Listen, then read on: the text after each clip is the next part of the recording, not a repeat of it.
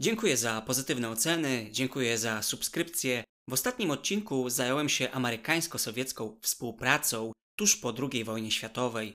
Waszyngton stworzył nowe podstawy światowego systemu politycznego i finansowego w postaci Organizacji Narodów Zjednoczonych, Banku Światowego i Międzynarodowego Funduszu Walutowego. W Poczdamie podzielono Niemcy na cztery części i wprowadzono politykę 4D. Kontynuujemy wątek, kto rozpętał zimną wojnę, odpowiemy na pytania, czy alianci dotrzymali postanowień konferencji w Poczdamie, co było głównym punktem zapalnym, dlaczego Niemcy są dziś potęgą, przecież przegrały drugą wojnę. Amerykanie nie ufali Stalinowi, wiedzieli do czego jest zdolny, ten zaś doskonale rozumiał, że Amerykanie zrobią absolutnie wszystko, żeby utrzymać swoją dominację. Tu warto przypomnieć sytuację z pierwszej wojny. Stany interweniowały, ponieważ istniała możliwość, że Niemcy opanują całą Europę i staną się zagrożeniem. Stalin doskonale to pamiętał. Był jednym ze współpracowników ojca założyciela Związku Sowieckiego. Niemcy pokonały Rosję, zajmując znaczne terytoria i wysyłając Lenina do Petersburga.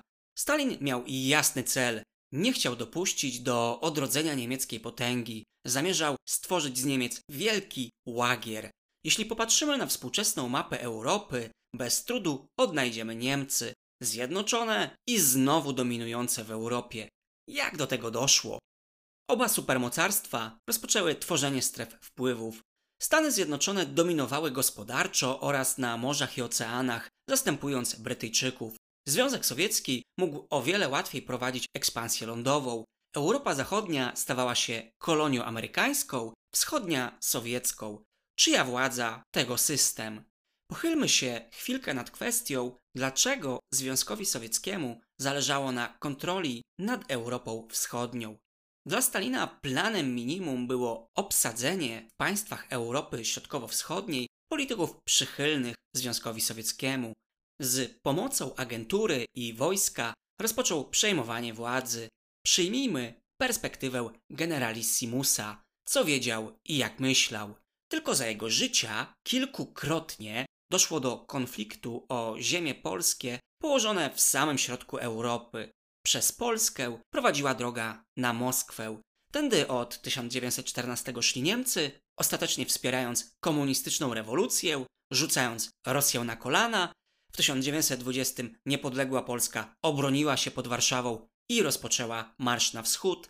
W 1941 roku Niemcy otarli się o zdobycie Moskwy. Z tych terenów można było przeprowadzić akcję zbrojną zabójczą dla Związku Sowieckiego. Nieważne jak absurdalnie to zabrzmi, ale Stalin mógł czuć się zagrożony. Pamiętał interwencję demokratycznych mocarstw zachodnich, czyli atak na Rosję bolszewicką tuż po rewolucji. Zdawał sobie sprawę ze swojej dominacji, ale i słabości. Nie mógł uznać polskiego rządu emigracyjnego, pozostającego poza jego kontrolą. Dodatkowo Roosevelta zastąpił Truman, który był bardziej stanowczy, bardziej ofensywny wobec Stalina. Państwa nadbałtyckie zostały wcielone do Związku Sowieckiego, podobnie jak ziemie przyłączone do białoruskiej i ukraińskiej socjalistycznych republik sowieckich, głównie kosztem Polski. Wszystkie państwa graniczące ze Związkiem Sowieckim straciły część terytoriów. Polska, Rumunia, Czechosłowacja. Kraje na wschód od Polski stały się republikami sowieckimi. Wprowadzono w nich stalinizm, przymusową kolektywizację, część ludności deportowano, część wymordowano, sprowadzano ludność z Rosji. Druga kategoria państw podporządkowanych Moskwie to satelici. Polska, Rumunia, Bułgaria, Węgry, Czechosłowacja, Niemcy Wschodnie. Wyjątkowa była Finlandia. Zależna w polityce zagranicznej, posiadała swobodę kreacji polityki wewnętrznej. W państwach satelickich, inaczej nazywanych krajami demokracji, ludowej, komuniści nie posiadali dużego poparcia po II wojnie, mimo skrętu społecznych sympatii w lewą stronę. Stalin starał się za wszelką cenę prowadzić swoich ludzi do rządu, tworząc bloki z pozostałymi partiami, posługując się terrorem i działaniami agentury. Celem tych działań było podporządkowanie i przejęcie innych partii. Po dostaniu się do rządu komuniści przejmowali najważniejsze resorty, mające największą władzę wojsko, Ministerstwo Bezpieczeństwa, starali się kontrolować media. siłą i propagandą, kawałek po kawałku, jak kroi się salami, tak komuniści przejmowali kawałek po kawałku władzę w państwie. Stąd nazwa tego procederu taktyka salami. Po skazaniu przeciwników politycznych komuniści wygrywali demokratyczne wybory, żeby nie było wątpliwości, całkowicie sfałszowane. Przecież wszyscy wiemy, jak Stalin kochał pokój i demokrację. Związek Sowiecki zyskiwał całkowitą kontrolę. Tak było na Węgrzech i w Polsce. Jeżeli coś się nie udało, na terytorium państw stacjonowały oddziały Armii Czerwonej, NKWD i inne siły porządkowe. W prezencie od wujka Joe demoludy otrzymywały konstytucję wzorowaną na sowieckiej, pakiet reform z kolektywizacją rolnictwa i nacjonalizacją przemysłu na czele, czasem nawet w gratisie dorzucał pałac, jak u nas, kultury i nauki, imienia Józefa Stalina. Stalin przejął kontrolę nad tą częścią świata do 1948 roku. Ostatnia padła Czechosłowacja. Po zakończeniu wojny powrócił przedwojenny prezydent Edward Benesz, to ten, który został wystawiony przez sojuszników w układzie monachijskim. Teraz władzę odbiorą mu komuniści w wyniku zamachu stanu. Nowym prezydentem został Klement Gottwald. Rozpoczęły się niepohamowane czystki.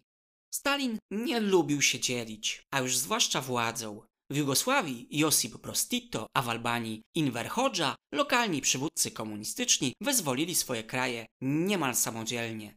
Samodzielnie wprowadzali komunizm i posiadali duży autorytet. Wujek Joe próbował usunąć Tito, ale ten przetrwał próbę sił. W 1948 nastąpił rozłam na linii Belgrad-Moskwa. Stalin nie zdominował Albanii i przegrał wojnę w Grecji, co było efektem sporu z Tito. Na Dalekim Wschodzie odniesie wielki triumf. W 49 w Chinach władzę przejmą komuniści, co zaniepokoi, choć to za delikatne słowo, Amerykanów. A teraz wspomnijmy, że była jeszcze Polska, w której miały się odbyć wolne wybory, ale Stalin nie dotrzymał umowy z Jałty i choć sprawa polska odgrywała pewną rolę w polityce międzynarodowej, najważniejsza była kwestia niemiecka. Jak w trakcie wojny Stalin bał się odrodzenia ich potęgi. Pamiętał, jak szybko odbudowały się po Wielkiej Wojnie. Obawiał się odwetu i utraty pozycji. Pragnął rozebrać cały niemiecki przemysł, wywieźć do związku i odbudować zniszczenia. Waszyngton nie mógł wrócić do tak lubianej polityki izolacjonizmu. Sowieci mogliby się zbytnio wzmocnić, przejąć Europę, we Francji i we Włoszech komunistom dobrze wiodło się w wyborach, Bierność wyhodowałaby potężnego komunistycznego konkurenta kapitalizmu. Rozpoczęła się rozgrywka. W 1946 na obrzeżach obszarów komunistycznych w Grecji i Chinach wybuchły wojny domowe pomiędzy siłami prawicowymi i lewicowymi. Druga wojna się skończyła, ale świat dalej walczył. Stany i Sowieci wspierali sobie miłe ugrupowania. Problemem była zmiana podejścia do niedawnego sojusznika w przekazie publicznym. W Stanach Stalin był wujkiem Joe, wyzwolicielem i przyjacielem. From Stettin in the Baltic to Trieste in the Adriatic, an iron curtain has descended across the continent. Behind that line lie all the capitals of the ancient states of Central and Eastern Europe. Warsaw, Berlin, Prague, Vienna, Budapest, Belgrade, Bucharest, and Sofia. All these famous cities and the populations around them lie in what I must call the Soviet sphere. And all are subject, in one form or another, not only to Soviet influence, but to a very high and in some cases increasing measure of control from, uh, from Moscow. This is certainly not the liberated Europe we fought to build up, nor is it one which contains the essentials of permanent peace. The communist parties or fifth columns constitute a growing challenge and peril to Christian civilization. I do not believe that Soviet Russia desires war. What they desire is the fruits of war and the indefinite expansion of their power and doctrines. Uh, but what we have to consider here today, while time remains, is the permanent prevention of war and the establishment of conditions of freedom and democracy as rapidly as possible in all countries. our difficulties and dangers will not be removed by closing our eyes to them. They will not be removed by mere waiting to see what happens, W 1946 Churchill nie był już premierem Wielkiej Brytanii, ale był postacią rozpoznawaną i szanowaną. Truman wykorzystał go do zmiany linii politycznej. Podczas tego przemówienia w Fulton w USA padły słynne słowa o żelaznej kurtynie dzielącej Europę, za którą wzrok nie sięga. Tego wyrażenia żelazna kurtyna użył wcześniej Józef Goebbels, ale nie wspominajmy o tym. Stalin musiał odpowiedzieć na słowa burżuazyjnych podżegaczy wojennych. Był tak szybki, że zrobił to miesiąc wcześniej. W przemówieniu wyborczym z 9 lutego Stalin stwierdził, że kolejna wojna jest niemożliwa. Nie, raczej użył słówka nieunikniona, tak, nieunikniona z powodu kapitalistycznego rozwoju gospodarki światowej, co według mówcy doprowadziło już do dwóch wojen światowych, więc Związek Sowiecki będzie musiał skoncentrować się na obronie przed wojną z Zachodem, pragnącym zniewolić kochających pokój ludzi. Komuniści dostrzegali, jak to określali, imperialistyczne tendencje monopolistycznego amerykańskiego kapitału. Najwspanialszy naród, jaki kiedykolwiek chodził po tej ziemi, uzurpował sobie prawo przewodzenia światu. Moskwa nie mogła się na to zgodzić. Dały znać o sobie różne wizje świata i różnice ideologiczne. Imperializm sowiecki przeciwstawiał się amerykańskiemu. Przemówienie komunistycznego lidera Amerykanie nazwali war speech. Dotarło do nich, że Sowieci rozumieją tylko politykę żelaznej pięści. Prezydent Stanów odpowiedział ogłaszając tzw. Tak doktrynę Trumana, inaczej powstrzymywania. To ensure the peaceful development of nations, free from coercion, the United States has taken a leading part in establishing the United Nations. The United Nations is designed to make possible lasting freedom and independence for all its members.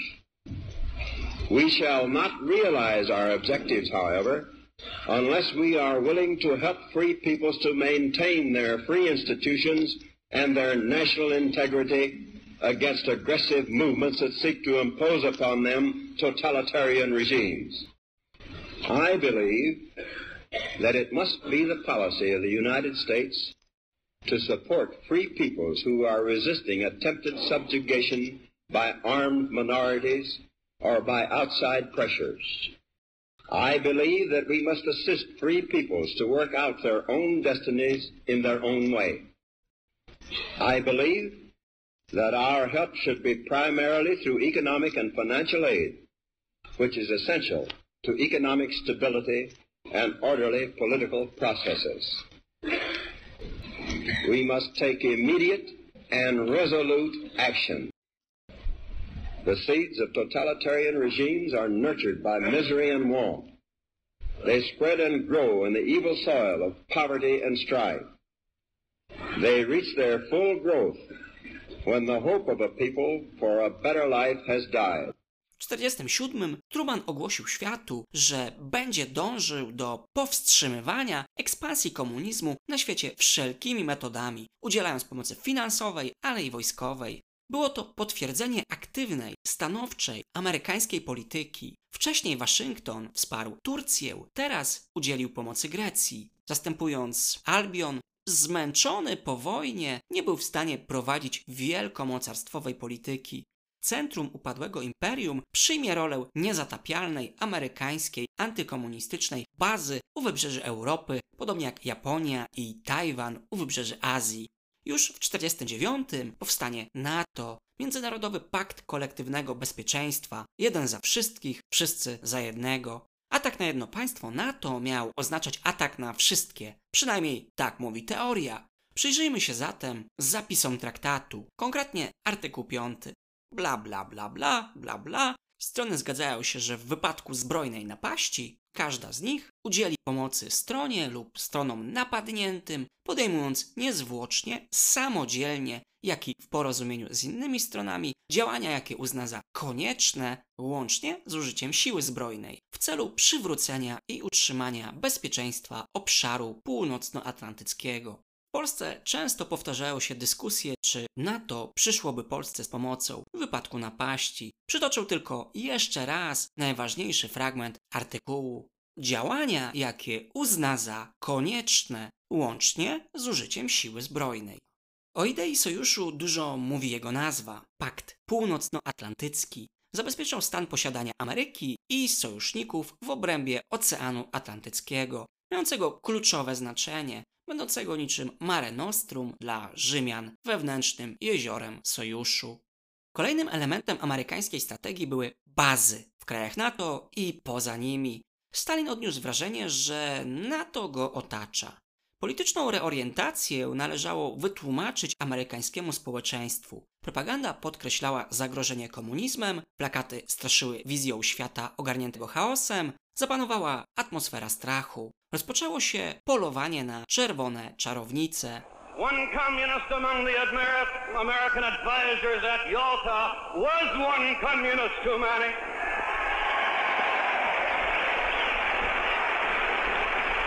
And even, even if there were only one communist in the State Department, even if there were only one communist in the State Department, that would still be one communist too many.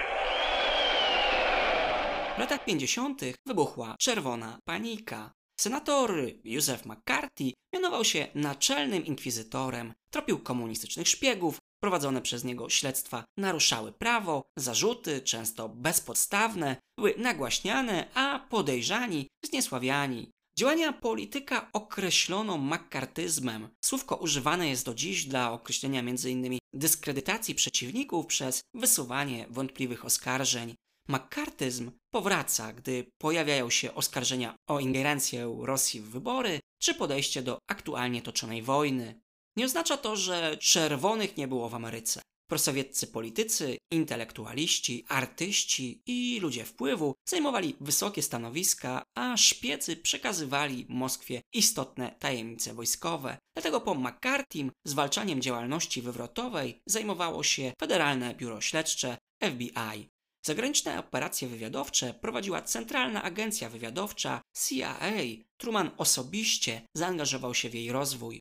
Oprócz doktryny Trumana i NATO, Waszyngton prowadził aktywną politykę finansową. Już w 1948 rozpoczęła się realizacja zapowiadanego wcześniej Europejskiego Planu Odbudowy sekretarza stanu George'a Marshalla. Miliardy dolarów na odbudowę zniszczonej Europy. Gdy w kraju dzieje się źle, panuje bieda, nędza, bezrobocie, ludzie szukają winnych i wybawców, są gotowi popierać skrajne partie polityczne. Pomoc w odbudowie miała odciągnąć wyborców od popierania komunistów. W polityce nie ma nic za darmo. To biznes. Drugim celem projektu było powiązanie Europy z gospodarką Stanów, próba wyjęcia państw europejskich spod sowieckiej kurateli i zaprowadzenie amerykańskiej wizji stosunków międzynarodowych. Plan został zaproponowany m.in. Polsce, ale pod naciskiem Stalina odrzucony. Po trzecie, przeciwdziałanie kolejnemu wielkiemu kryzysowi. Tworzenie rynków zbytu dla towarów amerykańskich. Już nie szukanie, a tworzenie rynków zbytu. Gospodarka amerykańska musiała się przestawić na produkcję pokojową i odbudować Europę. Setkom tysięcy wracających z frontu mężczyzn należało zapewnić zatrudnienie. Plan Marszala po prostu opłacał się Ameryce. Stalin to wyczuł i zakazał przyjmowania pomocy państwom podporządkowanym. Tymczasem w Związku Sowieckim szalała Żdanowszczyzna od Andrzeja Żdanowa, bliskiego współpracownika samego Stalina. W 1947 roku na konferencji w Polsce odpowiedział na plan Marszala, tworząc Biuro Informacyjne Partii Komunistycznych i Robotniczych, w skrócie Kominform, który miał koordynować i kontrolować partie komunistyczne na całym świecie. Wszyscy komuniści mieli być jak niedościgniony wzór, geniusz ludzkości, Józef Stalin. Komunizm miał wyglądać jak ten sowiecki. W krajach podporządkowanych wprowadzano jedyny słuszny rodzaj sztuki realizm socjalistyczny. wielbić wolno było wodza, a nie Boga. Do tego siłowo wprowadzano ateizację, ujednolicano systemy i szukano szpiegów. Na przykład żołnierze, którzy zdobywali Berlin, musieli przejść przez odpowiednie obozy filtracyjne. Propagandowy organ prasowy Kominformu nosił tytuł O trwały pokój, o demokrację ludową, wymyślony przez samego Stalina. Zachodnie media, cytując tytuł, propagowałyby ideę. Demokracja ludowa to pokój, pokój to Związek Sowiecki. Taki był spryciarz z tego Stalina. Te wydarzenia, ogłoszenie doktryny Trumana i założenie Kominformu oznaczały ostateczny rozpad koalicji. W tym czasie, w 1948 w Europie Środkowo-Wschodniej, rządzili już komunistyczni dyktatorzy podporządkowani Moskwie. Ponownie paląca stawała się kwestia Niemiec. Początkowo przemysł miał być ograniczony, nie podejmowano działań w celu odbudowy gospodarczej, ale sytuacja międzynarodowa uległa zmianie. Amerykanie bardzo szybko zapragnęli pomóc Niemcom w odzyskaniu pozycji wśród wolnych i miłujących pokój narodów świata. Wtedy wszyscy kochali pokój i o pokój walczyli, szykując się do III wojny światowej. Początkowo, zgodnie zresztą z zamierzeniami Stalina, utrzymywano słabości Niemiec, realizowano postanowienia konferencji, pobierano reparacje, ludność była zmuszana do pracy. Szalała hiperinflacja, zwłaszcza Sowieci dodrukowywali duże ilości marek Rzeszy. W efekcie ludzie zaczęli używać papierosów zamiast waluty. Realizowano politykę 4D, ale Stany i Sowieci rozumieli ją inaczej. Na zachodzie odtworzono chadecję i socjaldemokrację, na wschodzie demokracja oznaczała moskiewski socjalizm. Utworzono socjalistyczną partię jedności Niemiec, partię hegemoniczną, mającą całkowitą władzę. W 1947 połączyły się okupacyjne strefy amerykańska z brytyjską, tworząc Bizonię, co było widomym znakiem narastających nieporozumień pomiędzy sojusznikami i załamywania się realizacji postanowień z Potsdamu. W 1949 powstała Trizonia, a następnie Republika Federalna Niemiec ze stolicą w Bonn i kanclerzem Konradem Adenauerem. Sowieci odpowiedzieli tworząc Niemiecką Republikę Demokratyczną. Jak to pięknie brzmi, nic nie miała wspólnego z demokracją. Była zarządzana przez namiestnika Stalina, sekretarza SED-u, czyli tej partii jedności Niemiec, Ultera Ulbrichta, za pomocą policji politycznej Stasi. Mocarstwa nie były w stanie porozumieć się w kwestii reformy walutowej. Na zachodzie markę Rzeszy zastąpiono marką niemiecką. Związek Sowiecki zarzucił Zachodowi, że wprowadził nową walutę bez porozumienia. Stalin wykorzystał to jako pretekst do zagarnięcia niemieckiej stolicy. Wprowadził blokadę Berlina Zachodniego, trwającą w latach 48-49. Miasto było podzielone na cztery sektory, ale otoczone ze wszystkich stron przez tereny strefy sowieckiej. Stalin odciął prąd, wodę, żywność, całe zaopatrzenie. Lekcja dana anglosasom przez historię przyczyniła się do błyskawicznej reakcji. Uruchomiono most powietrzny. Za pomocą samolotów dostarczano z zachodnich stref okupacyjnych do Berlina wszystkie potrzebne towary przez całe 11 miesięcy blokady. Stalin ustąpił. Pierwszy kryzys berliński był zwieńczeniem trwającego właściwie od zakończenia wojny konfliktu o to miasto. Był jednym z pierwszych poważniejszych kryzysów zimnej wojny. Anglosasi byli świadomi, że nie mogą się cofnąć. W tym czasie Czechosłowacja, ostatnie niezależne państwo Europy Środkowo-Wschodniej, dostało się pod całkowitą kontrolę Moskwy. Choć negocjacje odnośnie zjednoczenia Niemiec mogły zakończyć się sukcesem, Amerykanie postanowili do tego nie dopuścić, obawiając się, że padną w ręce komunistów. Już sama nazwa głównej hegemonicznej partii w strefie sowieckiej mówiła dużo o celach Stalina. Sowieci grali nieczysto, fałszowali znaki Marki Rzeszy, przyczyniali się także do kryzysu uchodźczego, organizowali szereg nieomówionych tu prowokacji. Amerykanie zdali sobie sprawę ze znaczenia Niemiec, postanowili je odbudować, wzmocnić. Blokada zmieniła obraz Niemców. Do tej pory Berlin był postrzegany jako gniazdo szkaradnej, hitlerowskiej gadziny, teraz stawał się oazą wolności. Zachodnie Niemcy wzięły udział w planie Marszala, otrzymały pożyczki z Banku Światowego, do których nie miał dostępu Wschód. Do odbudowy przyczyniła się działalność ekonomisty Ludwiga Erharda i pierwszego kanclerza Zjednoczonych Niemiec Zachodnich Konrada Adenauera. Erhard zastosował gospodarczą terapię szokową, zdzierał bandaż z nie do końca zagojonej rany, zmniejszył ilość pieniądza w obiegu o około 90%, zniósł kontrolę cen, obniżył podatki, uwolnił handel spod restrykcji, wprowadził niskie taryfy celne. Uwolnione spod kontroli ceny zaczęły szybować w górę. Pensje były niewielkie, a bezrobocie rosło. Jednak sytuacja szybko się ustabilizowała, gospodarka ożyła. Sześć lat po powstaniu RFN marka była najsilniejszą walutą w Europie. Niemcy Zachodnie odzyskały poziom PKB sprzed wojny. Politykę Erharda określa się jako społeczną gospodarkę rynkową lub chrześcijański socjalizm. Niemcy lubią mówić o niemieckim cudzie gospodarczym. Czy byłoby to możliwe bez amerykańskich pieniędzy pompowanych w niemiecką gospodarkę?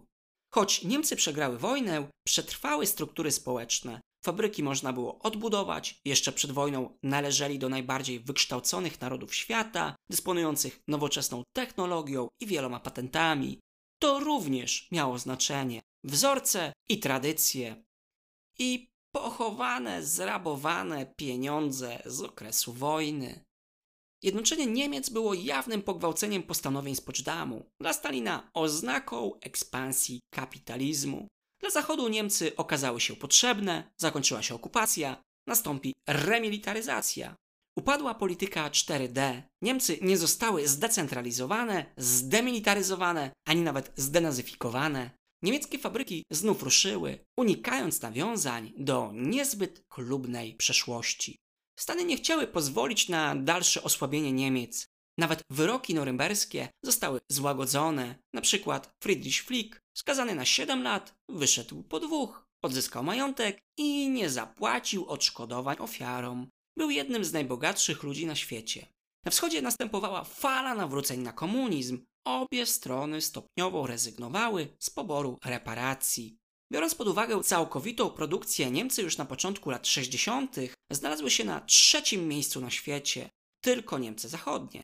Ciągu 10 lat podwoiły produkcję, ale zostały zdeklasowane przez innego sojusznika Stanów, Japonię, z którą będą rywalizować aż po współczesność. Obecnie są na czwartej pozycji.